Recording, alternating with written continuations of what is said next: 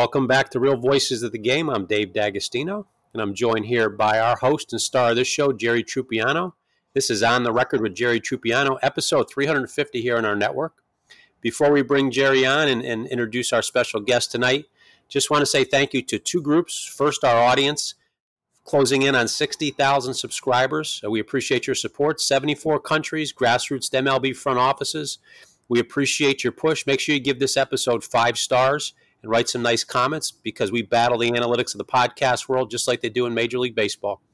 And second, to our first sponsor that we welcomed onto the show, Blackout Coffee. Their slogan is Be Awake, Not Woke. If you go to our, in the show notes, we'll have a link and we also have it on social media.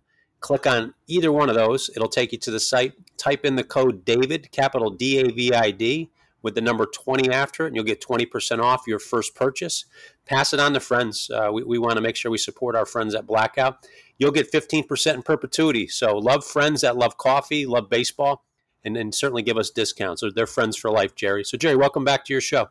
Uh, thank you, David. Tonight we got, or this episode, we have one of my favorite people, one of the most interesting people we know in this business, a former broadcaster with the Baltimore Orioles, the San Diego Padres, uh, uh, m- known mostly as an Emmy Award winning comedy writer, shows such as, you talk about legendary shows, MASH, Cheers, Frasier, The Simpsons, Wings, Everybody Loves Raymond, Becker, Dharma and Greg. He's a screenwriter, a director, producer, author, cartoonist, playwright. Ken Levine, have I missed anything? Uh, Benihana chef, but uh, that's usually not in my resume. Are, are you accurate when you flip the, the shrimp? no, that's why I, I've lost a few fingers, so I'm going to have to give it up. I missed one of the clubs that you were broadcaster for, the, the Seattle Mariners. How can I forget that? That's right. You know, one of the great franchises in sports history. Do you miss it? Oh, I do. I miss it terribly. Yeah, I I love doing baseball play by play. Do you miss it? Oh, it's it's like I lost my right arm. To be honest with you, I miss it a lot. Yeah, it gets in your blood, doesn't it? It really does. It's it's great fun, and uh, the whole world of it. Um, you know, yeah, there's there's certainly frustrations, but uh, you know, I enjoyed the travel. I certainly enjoyed the camaraderie you know, with all of the other announcers and baseball people, uh, managers, coaches, players. Uh, it's it's a a unique world that you can't just buy into, and um, you know, I I really cherish all those people and miss them. Is it is it light years the difference between baseball and Hollywood? Uh, no, there are things that are similar and things that are very different. Um, you know, I always say when people say, "So, what's the difference between uh, baseball and writing a script?" And I say, you know, in baseball, I can't change the ending, but um, you know, in in terms of, I would say, in terms of what is similar, that the people involved are are very passionate about their profession. I think uh, most of the people involved uh, appreciate how rare it is to get one of those jobs, and and I think they uh, they recognize that and don't just take it for granted. What what was uh, first, the, like the chicken or the egg? Uh, the baseball the egg. passion or the passion for how, for the egg, yeah, or the passion for writing? Uh, I would say the passion for baseball. Uh, in 1958, when I was a mere lad, the Dodgers came to Los Angeles, and I remember one night my father was sitting in our little breakfast nook in Reseda, California, in the San Fernando Valley, and he was listening to the ball game and I heard Vin Scully's voice for the first time. And I said, Who's that?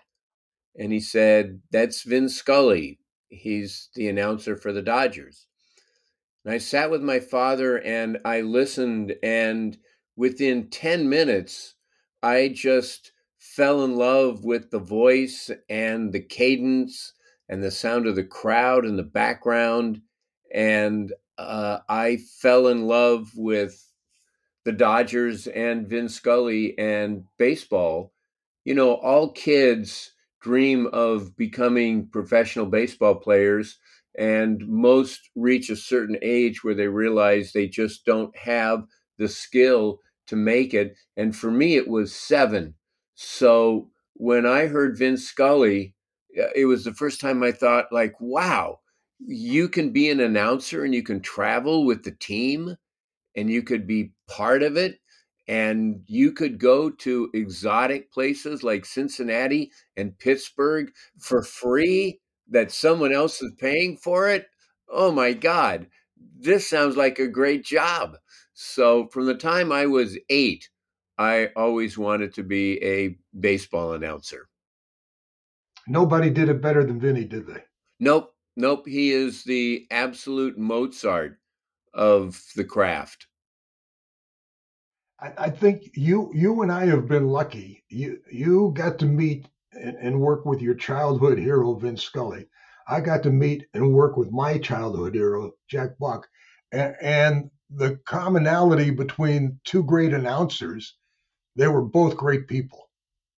Yeah, they really were. Um, and, and I got a chance to meet and and talk to Jack Buck too a, a little bit uh, during the course of my career. But yeah, you know, there's that old saying that you don't want to meet your heroes because they'll disappoint you. But that was not the case with with Vin Scully.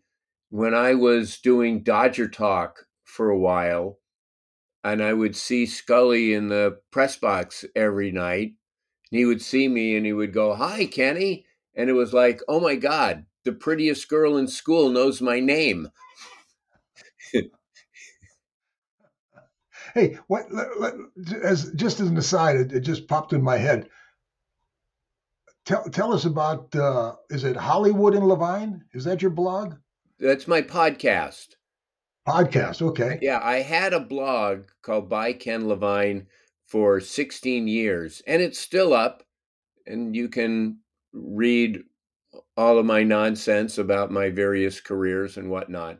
But I've had a podcast for seven years, and I'm on episode 350. Uh, it's weekly, and it's available uh, wherever you get your podcast Apple and Spotify and Stitcher and all the places that David mentioned. Um, but it's a combination of interviews with people in Hollywood and also in sports. I've had Al Michaels and Joe Buck and Jason Benetti and uh, know, any number of uh, sportscasters on there too. But I also have actors and directors and studio uh, executives and uh, casting directors, lots of writers, uh, writers who whose work you've known and appreciated for years, but you don't know their names. So I, I have the interviews and also I do episodes where I tell old war stories about my days in Hollywood and and some baseball from from time to time, you know, and I'll play some air checks of me calling games, that that sort of thing. So how does a guy living the life of a Major League Baseball broadcaster get to Hollywood? Well, I got to Hollywood first. Uh, actually, I didn't live too far from Hollywood since I grew up in the San Fernando Valley, which is a suburb of Los Angeles. And really, my first career path was as a top 40 disc jockey. I went to UCLA and I graduated and got a degree in psychology, which has only helped me in writing Frasier and Lilith's Sac- Psychobabble. But uh, I became a top 40 DJ. I used the name Beaver Cleaver because I wanted a name that was easy for people to remember. And I bounced around the country. I was in San Bernardino and Bakersfield and Detroit, San Diego, San Francisco, and Los Angeles and I remember I was doing all nights in San Bernardino. This was 1973. And our morning man looked like Herschel Bernardi. I mean, he was already bald and with a mustache, and he was like 32 years old. He looked 50. You remember that Harry Chapin song, W O L D? It's like, well, that was this guy. And our station, we were just this shack in the middle of a cow pasture with our four towers. And we were mm-hmm. right next to a junior high. And we had a window in the booth. We could look out at the junior high. And kids who would come early to school would walk across the field and go to the radio station and peek in the window and watch the disc jockey. And I'm looking at this 32 year old guy who looks 50 and these 13 year old uh, girls with, you know, pimples on their face, you know, uh, with their noses pressed against the window. And I thought to myself, Jesus Christ, is this what I want my life to be? Is this what I want to do my whole life? Uh, so that was like the first indication that maybe this was not the career path for me. And then around the same time, I went to the movies one night, and Sleeper, the Woody Allen movie, had just come out. Everyone in the theater was laughing and having a good time. And I thought to myself, wait a minute. This guy's writing sight gags. He's got a story. He's got uh, laughs coming at him that he can actually hear. Meanwhile, I'm sitting in a cow pasture trying to be funny over every record uh, for eight people, and four of them are probably, you know, 7 Eleven night managers who are tied up in the back after their uh, convenience store was being robbed. Like, again, what's wrong with this picture? And that's when I decided that um, maybe I should try writing. And I know this is going to be a long winded answer to your simple question, but I was also in the Army Reserves at the time uh, to avoid getting drafted because my draft number was four and I would have been the first person sent to Vietnam. So I got in an Armed Forces Radio Reserve unit, and every summer we had to have a two week summer camp. During the summer camp of 1973, I met a new recruit in the unit, David Isaacs. It turns out he too had designs of becoming a writer. David at the time was working at ABC in Hollywood in the long since obsolete film shipping department. And when uh, summer camp was over, I went back to San Bernardino and soon after got fired, which was a familiar pattern uh, for me. And uh, and I went back to Los Angeles to live with my parents to send out more tapes to try to get another radio job. And I called David and I said, "Hey, I want to try writing a script. You want to write it with me?" We got together at the Hamburger Hamlet, also now obsolete, uh, on Sunset Boulevard, and we decided to to partner up. Now, at the time, neither of us knew anything about writing. Neither of us had taken a single writing course. And we decided, well, let's write a pilot about two kids in college because that was the sum total of our life experience. I then had to go to Hollywood, where on uh, the remainder table of a Hollywood bookstore, they had TV scripts, the way there would be old books on a remainder table for $2. Well, there were $2 TV scripts, and I bought an odd couple script, brought it back home, and opened it up. It's like, oh, okay, this is what the format is interior Madison apartment night. And uh, so we saw the format and we sat down and wrote this pilot that probably would have cost $70 million in 1970 money to uh, to produce. Uh, and we were done. We were writers. We sent it out, and needless to say, no one was remotely interested. But we had a good time writing it and wanted to continue to do more. And uh, I had met at that time uh, a writer who was somewhat successful. His name is Frank Buxton. He, ironically, uh, wrote on The Odd Couple along with some other shows. And he said, Look, if you want to break in, the way to do it is you have to write a script from an existing show and send that around. So at the time, we thought, well, we love the Mary Tyler Moore show. That's that's our favorite. And by the way, we decided to write TV instead of movies because we figured since we didn't know what the hell we were doing, it might be easier to master a 40 page script than a 120 page script. And at the time, this was the early 1970s, it was truly a golden age of television comedy. You had All in the Family and the Mary Tyler Moore Show, Odd Couple, MASH, Rhoda, Maude, Jeffersons eventually. So it was a great time, Bob Newhart Show, a great time to try to break in. So we would get together on Saturday nights at nine o'clock when the Mary Tyler Moore show was on. And this was before DVRs.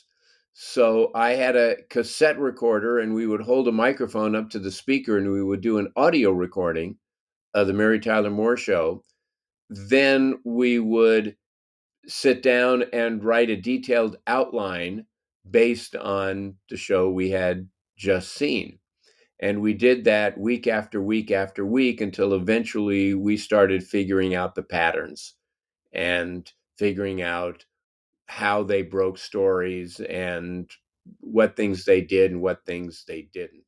Uh, fortunately for me at the time, I didn't have a girlfriend, so it was no problem spending Saturday night uh, holding a silver dollar microphone to a speaker for half an hour. Uh, had I been getting laid, I might be a Benihana chef today. I don't know. But uh, when you when you when you mentioned all those shows uh, in, the, in the, the the area where you were you were watching those shows, wasn't that the point where comedy uh, was was becoming a little more sophisticated with sitcoms? Oh, very much so. Yes, because prior to the 1970s and CBS in particular, headed by Fred Silverman, comedies were rural based. You had Green Acres and Beverly Hillbillies, mm-hmm. shows like that, Petticoat Junction.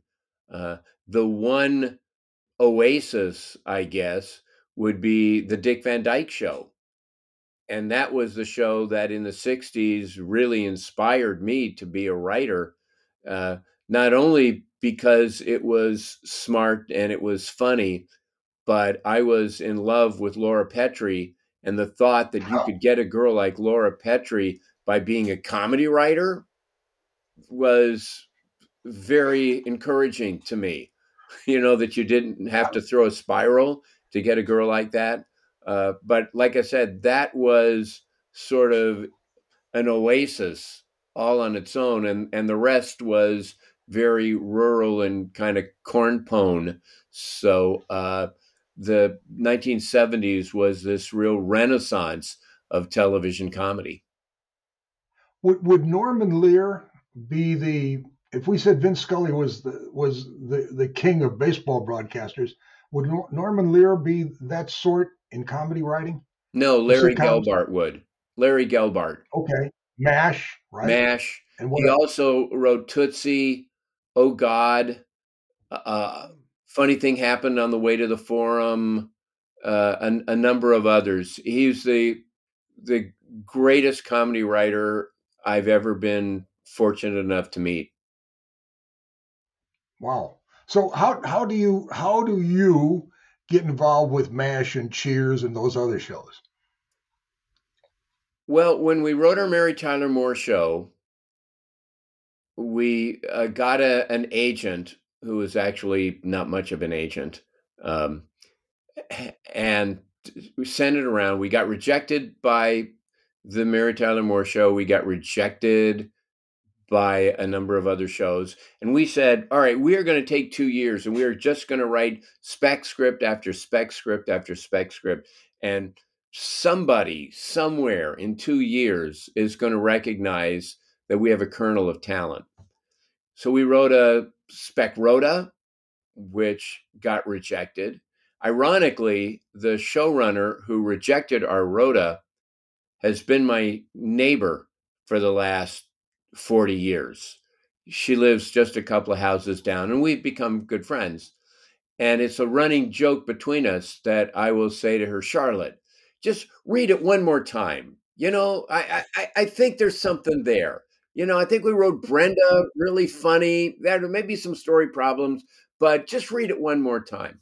Uh, and then one day, uh, my mom was playing golf and uh, she was joined by a couple of other people and one announced that he was the story editor of this brand new show called the jeffersons and she said oh my wife is a my wife my my son is this wonderful writer and uh, you know and he was like oh god okay and he just said all right well have him call me so I called him and he said, Do you have a spec script? And I said, Yes, I do. And he says, Send the spec script, and if I like it, we'll talk.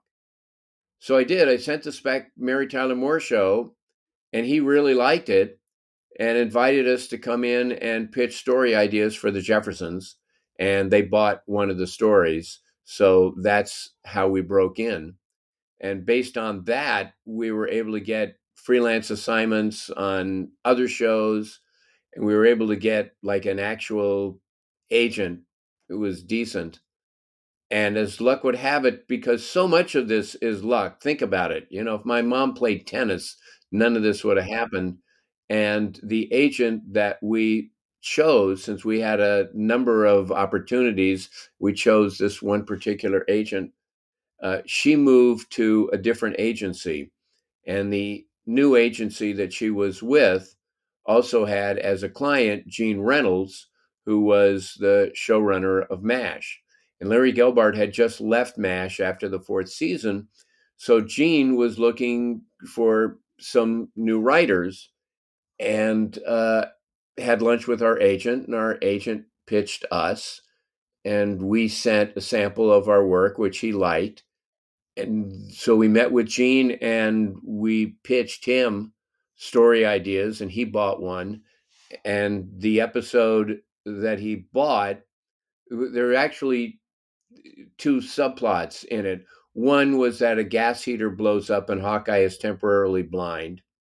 And the second, uh, based on something that I had heard, which happened in the Far East Network, is uh, they would play games, baseball games, they would broadcast baseball games live, but over in the Far East Network, live meant like two o'clock in the morning, and then they would replay the games again at noon.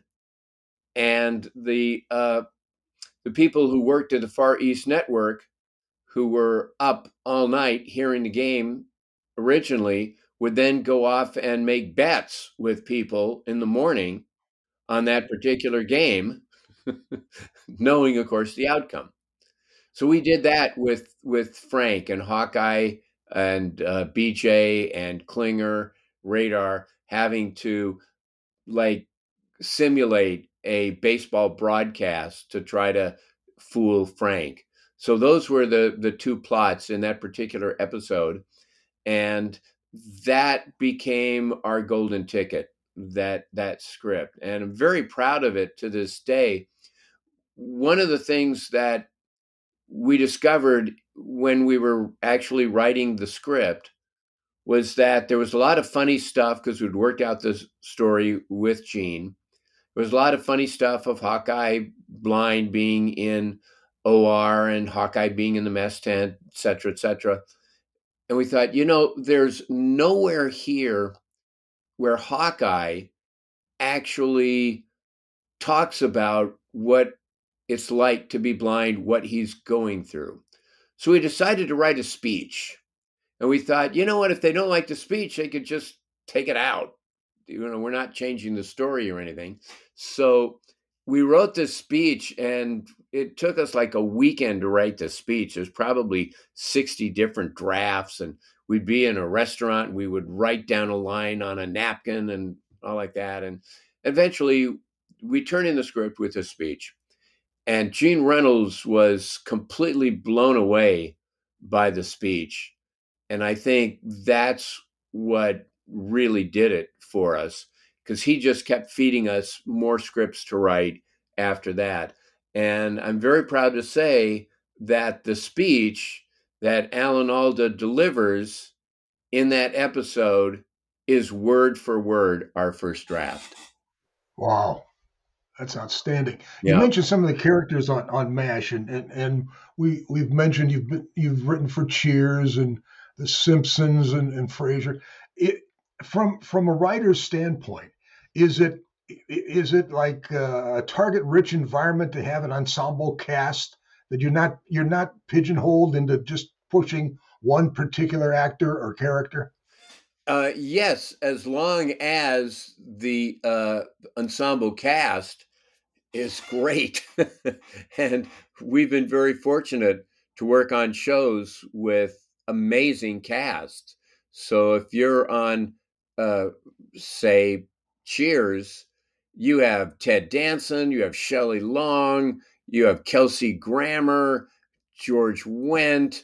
You had great people to to go to. Same thing on Frasier. Like, oh my God, to have David Hyde Pierce and John Mahoney and Peri Gilpin and Jane Leeves. I mean, you know, this was, you know, the you know Mount Rushmore of supporting comedy players. So uh, so that that really helped. Um, we've only on a couple of occasions written shows for stars, and uh, that has been, I would say, mixed results with that. Since you mentioned Shelley Long, and and looking back at MASH, when McLean Stevenson left MASH and Shelley Long left Cheers, how much of a challenge is that for for the writers, the producers, the, the, the whole the whole company? Well, I would say it was a bigger challenge for Cheers because the Sam and Diane relationship was truly the core of that show. And to lose Shelley, there was a lot of apprehension that the show ultimately would fizzle and fail after another year or so. so. We had to get the absolute right person, and we had to get somebody who was very different. The character and the actress and everything had to be different. So it's not like we're just doing Shelley Long 2.0. And when we got Kirstie Alley, uh, originally the thought was that she was going to take over the bar and that she was going to be uh, a martinet. And that's what we wrote. If you'll notice, the beginning of season six, the first few episodes where she appears, that that's what we wrote. And it just wasn't clicking. Uh, she just wasn't funny. And we knew that Kirstie was funny. It's not her fault, it was ours. And there was an episode where she was frustrated and became unglued over something. And she was very funny. And a light bulb went off. We all said, That's it. Let's make her a complete and utter mess. And that's what we did and we pivoted in that direction and kirstie became very very very funny.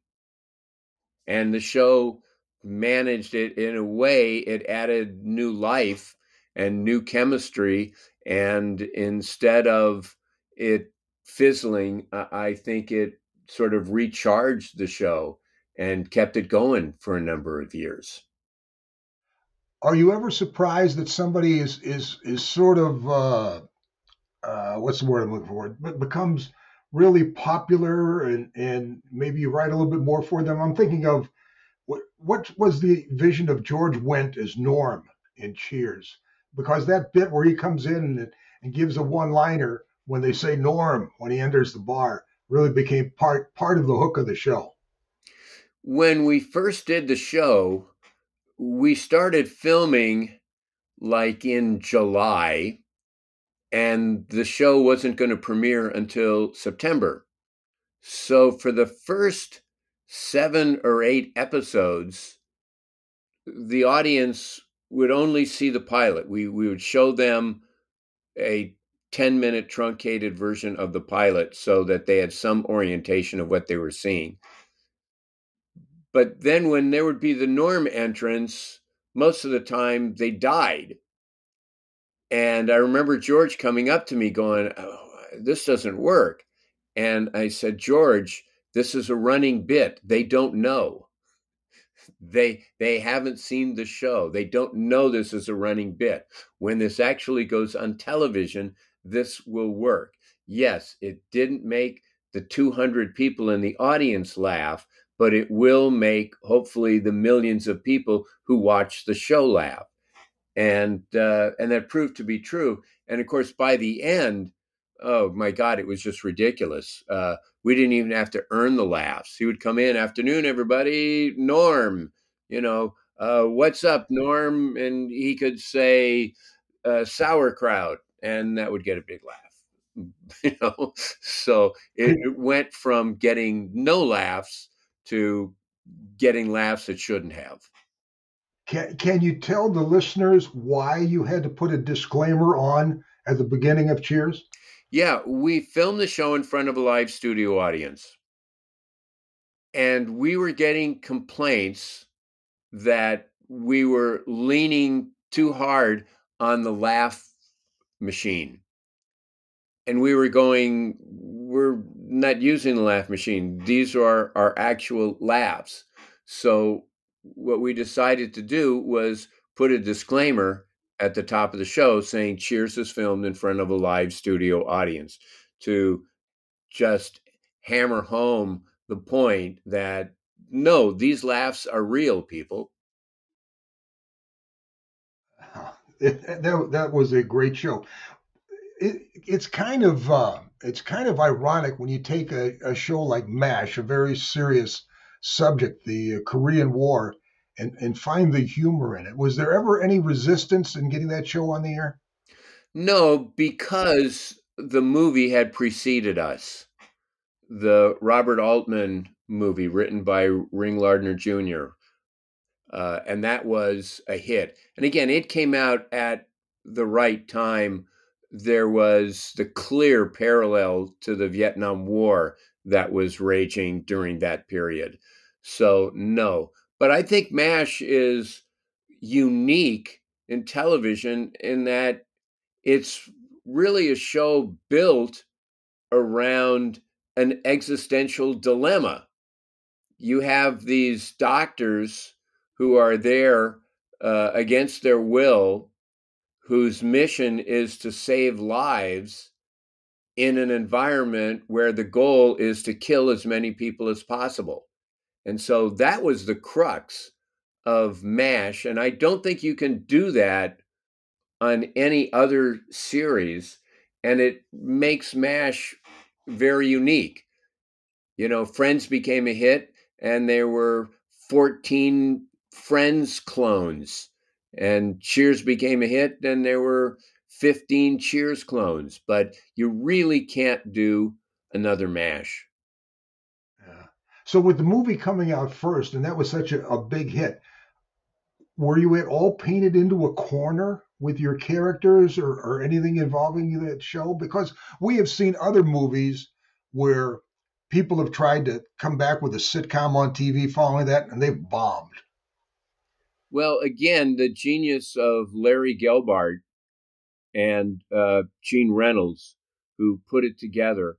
Also, the casting I mean, what a coup to get Alan Alda and and everybody uh, in that uh, original cast.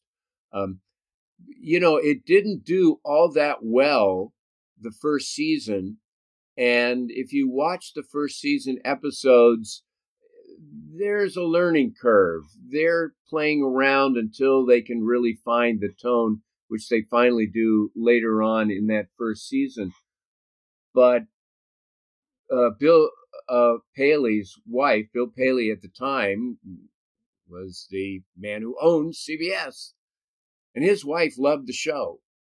And they were originally on Sunday night. It was not a great time slot, but she said, This is a great show. You got to keep it.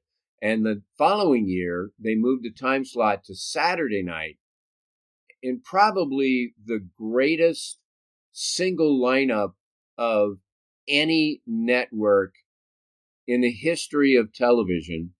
When this was the lineup, All in the Family, MASH, Mary Tyler Moore Show, Bob Newhart Show, Carol Burnett Show.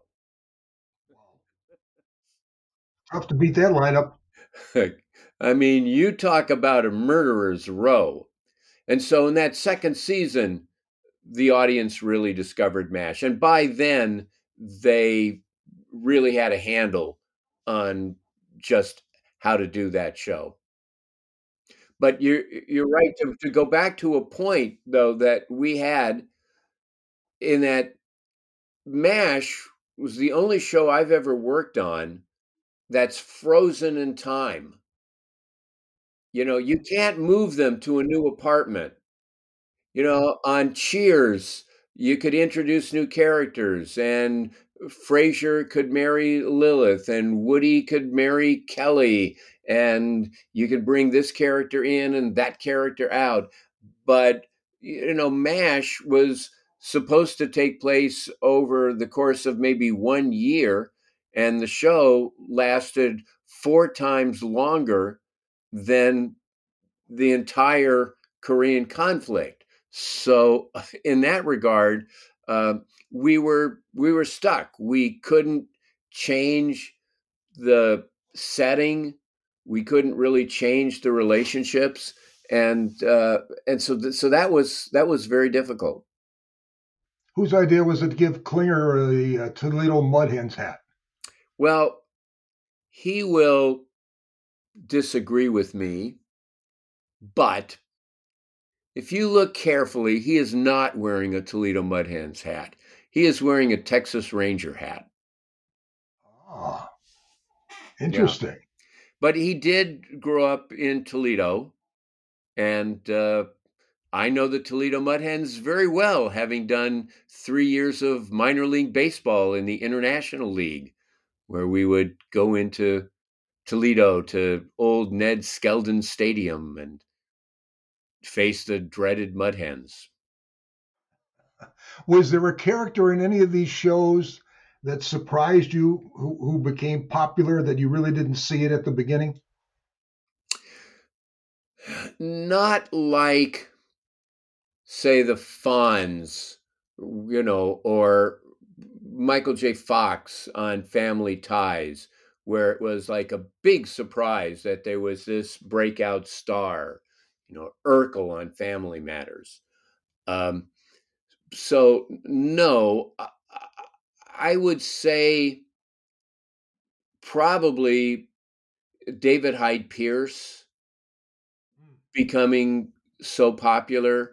On the other hand, uh, David Hyde Pierce was so incredibly great that it's it's no surprise to me. If you would say to me, "Okay, take a look at the Cheers cast and one of these cast members is going to go on and have a huge movie career and is even going to be nominated for an Academy Award. Who do you think it is? I don't think I would say Woody. I think I would have said Ted or Shelley. Interesting. The um, the art of writing. Uh, you ever have writer's block? No, I. Well, there was a time when David and I worked on a show for a star That was a very trying experience. And we were kind of burned out. And we just took like a few months to just sit and do nothing. But then when it came time to write a script, having had a few months to recover, we were right back into it. You know, part of the thing in television is they pay you not only for your talent, but for your professionalism, because you have to create on demand. You can't wait for the muse to call. You go down for a run through at five o'clock and you go back up to the office and you don't go home until you fix that script. And if that means six o'clock in the morning, so be it. And then you're back in the office four hours later. So you learn to be creative. You have to. Uh, if you have a cold, if you have a fight with your spouse, uh, if you're pissed at the network, if you're pissed at the actors, if the air conditioning goes out, if there's noise from a construction site across the way, whatever it is, uh, you have to deliver on demand. Um, and so, no, I, I think I'd like force myself not to have writer's block. I, I know you appreciate talent, you appreciate creativity, and a show that you did not work on, I, I, I know you have high regard for. Maybe you can explain why Friends worked so well. I do have high regard for Friends um, because, uh, first of all, the show is very funny, and all of the planets aligned. They got a wonderful group of young writers and six spectacular actors who were all funny and all attractive. And it it just worked. And i think the premise the idea of young people starting out where friends become basically your family uh, is a, a timeless premise and I think as each new generation reaches that point in their lives, they really resonate with that show. And so I think Friends is the kind of show that generation after generation, uh, people are going to continue to discover and continue to love. The laugh machine you talked about earlier that's that's not always for the audience is it? No uh, uh, there's like a lot of shows will they call it sweeten and i and i noticed this on the new frasier which i had nothing to do with by the way nothing to do with but you just see the laugh machine hitting on like every line. And I think it really puts off a lot of viewers who are now savvy enough to know of the, the laugh machine. And it's intrusive. And in a way, it's kind of insulting. You know, it's like, oh, uh, but isn't it there at times? Tell me what's funny. Isn't it there at times for the actors themselves? What do you mean? I, I thought the, in our past conversations you mentioned that sometimes the laugh track is there for for the listener, or not the listener, but the the actor to play off of. Or am I wrong? No, because laugh track the laugh track is uh, put on later. Oh, okay. Yeah. Okay. Yeah. My bad. My bad. How about some of the plays you've written? What don't you have a Christmas play coming out? I do have a Christmas play called "On the First Day of Christmas," which is being What's the chances of that happening? What? Day, yeah. I said, what's the chances of you coming out with the Farce Day of Christmas? I like that. well, uh, it's being done in six theaters this year. Uh, wow. It's hopefully it's going to become a, a perennial, but it's going to be done outside of Los Angeles and San Antonio and Philadelphia, I think, and outside of Cleveland and Ottawa and and someplace else. So that's that's going to be fun. They only do it in December. It's this weird thing. Like no one ever does that play in May or April, but they all seem to want to do it in December for some reason. What, something like that, a play that you write.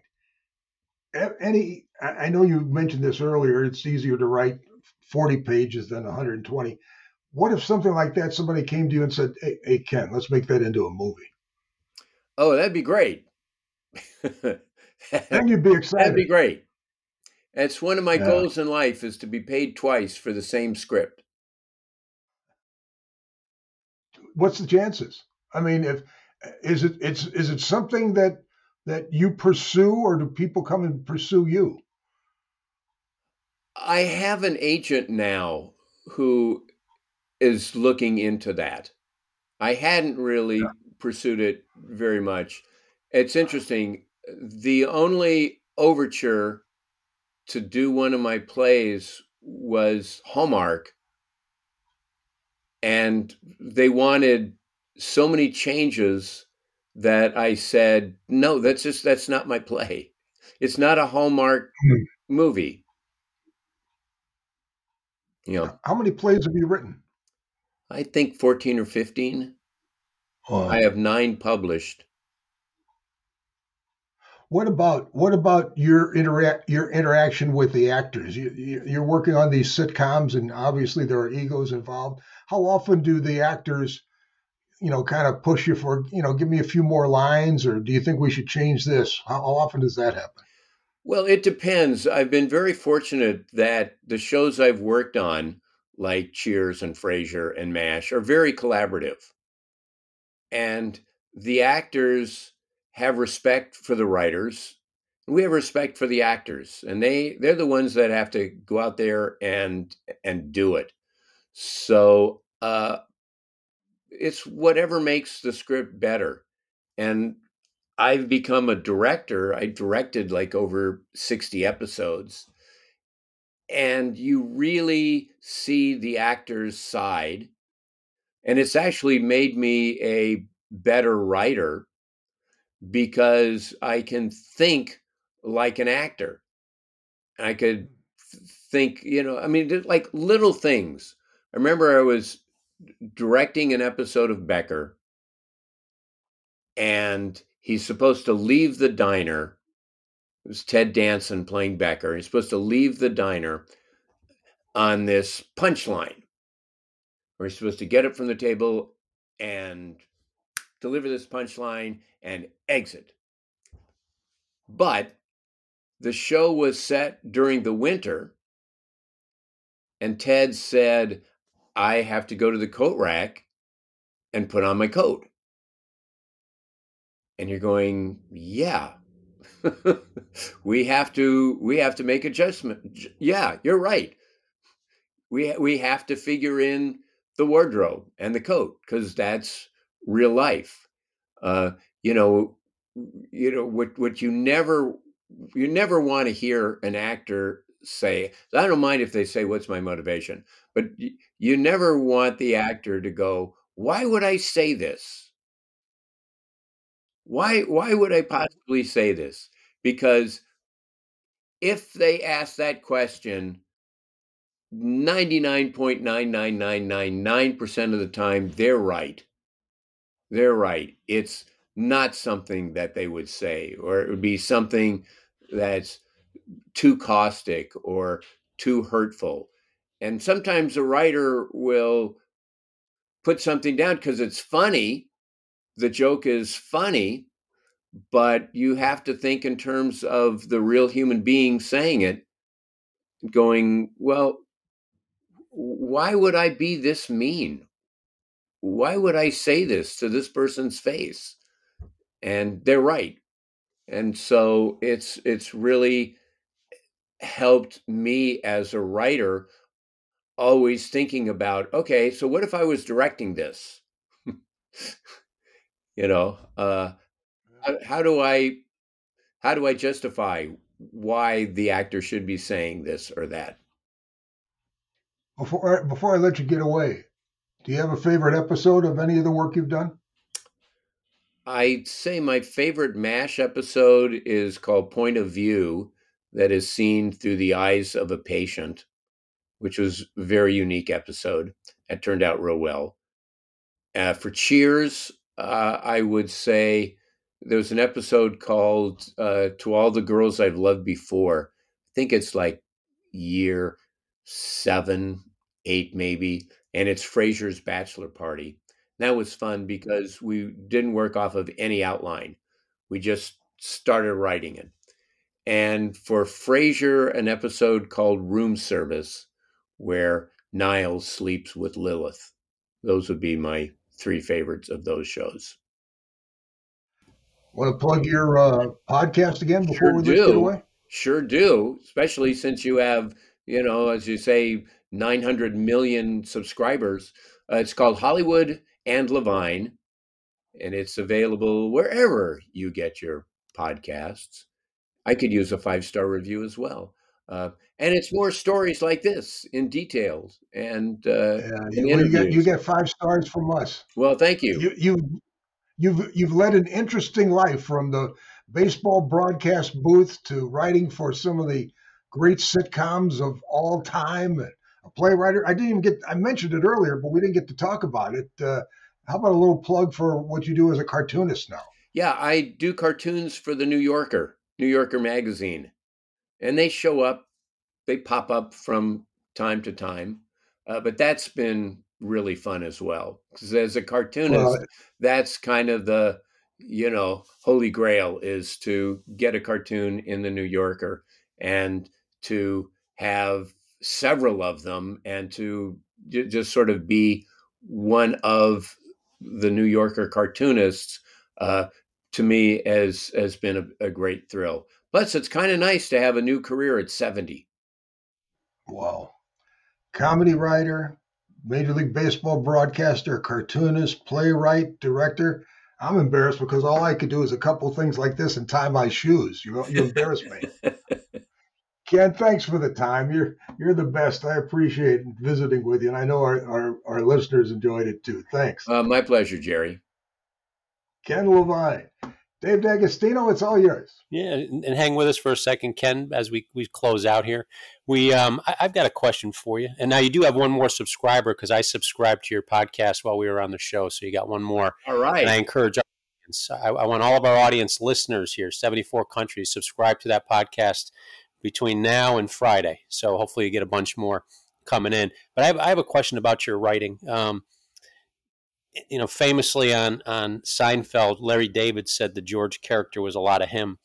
Were there any characters that you infused a lot of Ken Levine in over over your career uh, when some of these sitcoms or movies? There was a short series that my partner and I had on CBS called Big Wave Daves, which was on in the summer of like '93.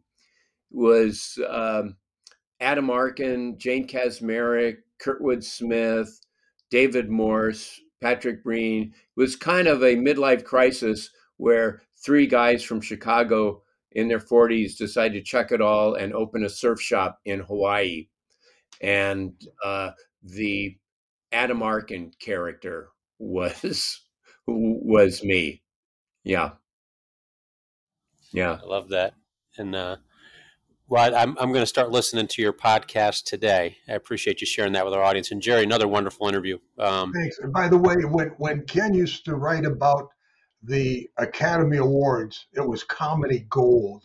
He could he could really nail some people. If, if you could find those, I, I recommend reading those. Yeah, I don't read. I don't write them anymore because I know in today's in, in today's past. woke world Oh, Are you yeah, kidding? yeah. I would just get crucified for writing some of the stuff that I wrote. And ironically, the stuff that I wrote for those, uh, you know, bitchy, snarky reviews, there were newspapers that picked it up.